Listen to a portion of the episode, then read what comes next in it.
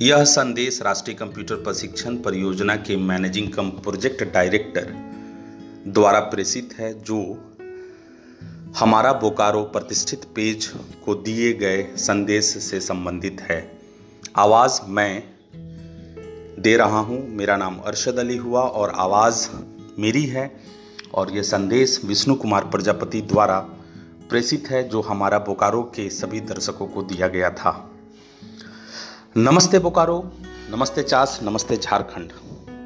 राष्ट्रीय कंप्यूटर प्रशिक्षण परियोजना के मैनेजिंग डायरेक्टर के तौर पे मैं विष्णु कुमार प्रजापति आज हमारा बोकारो के प्रतिष्ठित फेसबुक पेज पर अपनी उपस्थिति दर्ज कर रहा हूँ, जो मेरे लिए एक गौरव का क्षण है।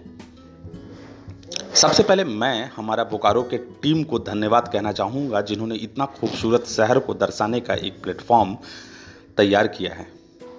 हमारा बोकारो के संस्थापक मिस्टर अजय कुमार प्रजापति के इस प्रयास की सराहना करता हूँ और उनके उज्जवल भविष्य की कामना करता हूँ।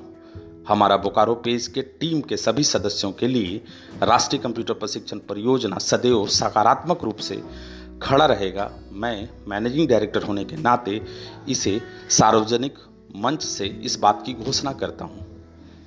ऊर्जावान युवाओं को जोड़ने के लिए राष्ट्रीय कंप्यूटर प्रशिक्षण परियोजना पिछले 20 वर्षों से कार्यरत है। इसमें कोई दो राय नहीं।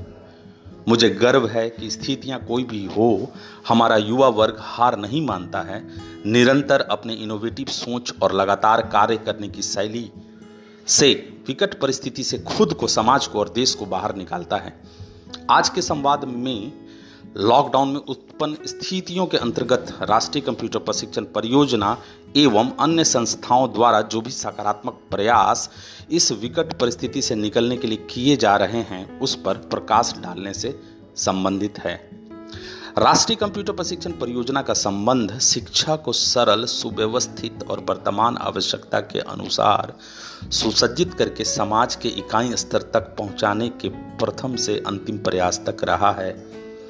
तकनीकी शिक्षा व्यक्ति निर्माण से प्रारंभ होकर समाज के निर्माण, देश और राष्ट्र के निर्माण के लिए आवश्यक है, इसमें कोई दो राय नहीं। मैं राष्ट्रीय कंप्यूटर प्रशिक्षण परियोजना का संक्षिप्त परिचय दूँ तो पाँच लाइनों में आप राष्ट्रीय कंप्यूटर प्रशिक्षण परियोजना को सरलता से समझ जाएँगे। वर्ष 2001 तक तकनीकी शिक्षा क्षेत्र में बहुत बड़ी बड़ी कंपनियाँ, बहुत महँगे दर पे शिक्षा को प्रसारित कर रही थी, जिसमें एक खास वर्ग ही लाभ ले पा रहा था। और गरीब तबका, मध्यवर्गीय तबका तकनीकी शिक्षा से अछूता था। उस समय वर्तमान ऊर्जावान कुछ मित्रों के साथ तकनीकी शिक्षा को सरल, सुव्यवस्थित और प्रत्येक इकाई तक पहुँचाने के विचार से राष्ट्रीय कंप्यूटर प्रशिक्षण परियोजना की नींव डाली गई, जिसका एकमात्र उद्देश्य तकनीकी शिक्षा को दूर दराज के ग्रामीण क्षेत्र में सभी लोगों तक पहुँचाने की थी। विचार के उच्च होने और तकनीकी शिक्षा को निशुल्क कर देने से राष्ट्रीय कंप्यूटर प्रशिक्षण परियोजना वर्ष 2003 तक जन जन तक पहुँच गया और झारखंड राज्य के विभिन्न शहरी और ग्रामीण क्षेत्रों में राष्ट्रीय कंप्यूटर प्रशिक्षण परियोजना ने ऊर्जावान युवाओं के साथ स्टडी सेंटर्स की स्थापना करते हुए बहुत बड़े क्षेत्र में कंप्यूटर शिक्षा को प्रसारित करना प्रारंभ कर दिया। शिक्षित युवाओं को जहाँ रोज़गार की संभावनाएँ प्राप्त हुई, वहीं राष्ट्रीय कंप्यूटर प्रशिक्षण परियोजना में अध्ययनरत विद्यार्थियों को भी अपने करियर में कुछ कर जाने की ललक पैदा हुई। और यहाँ से परिवर्तन प्रारंभ होता है। निरंतर हमारे स्टडी सेंटर की संख्या पूरे भारत में गुणात्मक रूप से बढ़ी और हम अपने कार्यों से विद्यार्थी के जीवन में प्रकाश डालना प्रारंभ किए।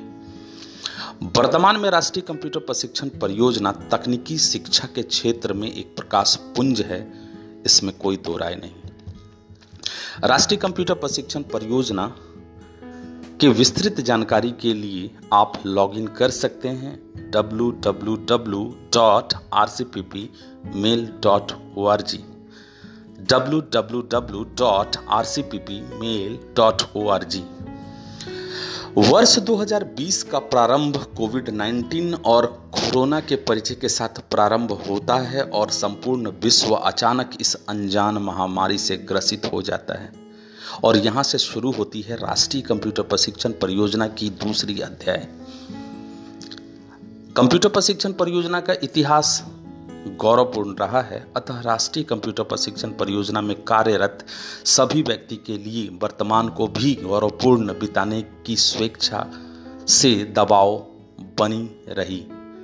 मैं राष्ट्रीय कंप्यूटर प्रशिक्षण परियोजना के मैनेजिंग डायरेक्टर होने के नाते, जहाँ पूरा विश्व लॉकडाउन जैसे अनजान अनुभव से गुजरना प्रारंभ कर चुका था के मद्देनज़र अध्ययनरत विद्यार्थियों की मनस्थिति को संभालने के लिए, उनकी शिक्षा को निरंतर रखने के लिए, अपने सभी स्टडी सेंटर से आगामी संभावनाओं की बातचीत करना प्रारंभ किया और नतीजा बहुत सकारात्मक रहा।